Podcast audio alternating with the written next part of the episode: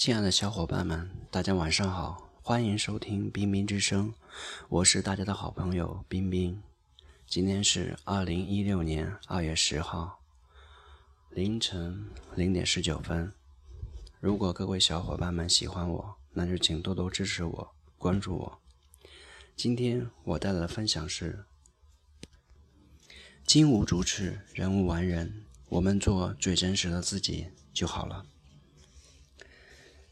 一位非常著名的心理学教授做过这样一个实验，他把三段情节类似的访谈录像分别放给他要测试的对象。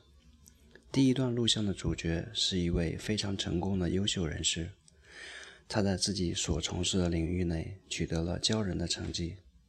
在接受主持人采访时，他西装革履，表现得非常自信，而且态度十分自然，谈吐也不俗。没有一丁点儿的羞涩。第二段录像的主角同样是一位成功人士，不过他的性格明显有些内向，上台的时候表现得略显羞涩。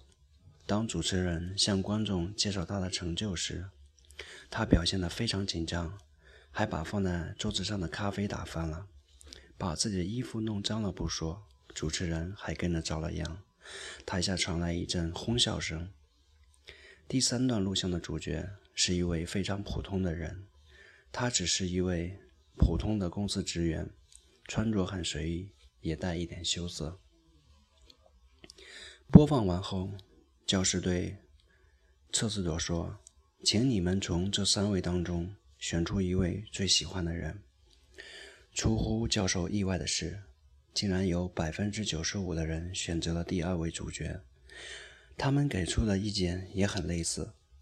第二个人是一位成功人士，但是他却还略带着羞涩和紧张，让人感觉很是亲切，也让人觉得更加贴近普通人。这位心理学教授最后得出一个结论：对于那些取得过突出成就的人来说，一些微小的失误，比如打翻咖啡这样的细节。不仅不会影响人们对他的好感，相反，还会让人们从心里感觉到他比较亲切，值得信任。而如果一个人表现得完美无缺，人们从外表看不到他的性格和缺点，反而让人觉得有些不真实，恰恰会降低他在别人心目中的信任度。这种现象后来被人称之为“出丑效应”。出丑效应。是指才能平庸者固然不受人倾慕，而全然无缺点的人也未必讨人喜欢。最讨人喜欢的人是精明而带有小缺点的人。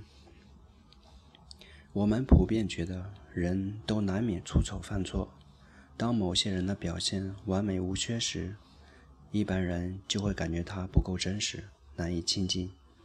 和完美的人在一起。普通的人往往因为己不如人而感到惴惴不安，而且对于太完美的人，我们普遍都有一种想法，那就是认为对方可能是在演戏，自然而然就会产生一种反感。所以说，如果我们想要获得更多人的青睐，那就不能把自己塑造的太过完美，不用对自己的小缺点有过多的掩饰。简单的来说，我们可以从以下几点做起。首先，我们要学会示弱。一个不会示弱的人，总是认为自己是完美的，永远都是对的，所以很容易与人产生争执。示弱并不是认错，示弱其实是一种暂时的退让，它对于一个人的处事来说是十分重要的。其次，我们应以一种最真实、最真诚的态度去面对他人。有人说，现在的人都生活在面具之下，把人生当舞台，把生活当演戏。批评的就是这种人。其实，在这种情况下，那些朴实的人才显得更为珍贵。一个人可以有缺点，但是如果能够表现出真实和真诚的话，这种缺点非但不会惹人讨厌。还会令人心生欢喜。人们都知道，完美的人是不存在的，但是现实生活中总有一些人有着极度的完美情节，不光在做人方面，包括做事，他们凡事都要做到最好。这无异于是给自己带来一种负担和疲累。明明做不到的，却又逼着自己去做到，做不成又会有遗憾。其实他们不明白，完美的不一定就是最好的，完美的不一定就是最受欢迎的。人本身就如同断臂的维纳斯，因为有了缺点，所以才显得可爱。有一句话我比较喜欢：完美的不一定就是最好的，完美的不一定就是最受欢迎的。各位小伙伴们，听了我今天分听了我今天的分享。有感悟吗？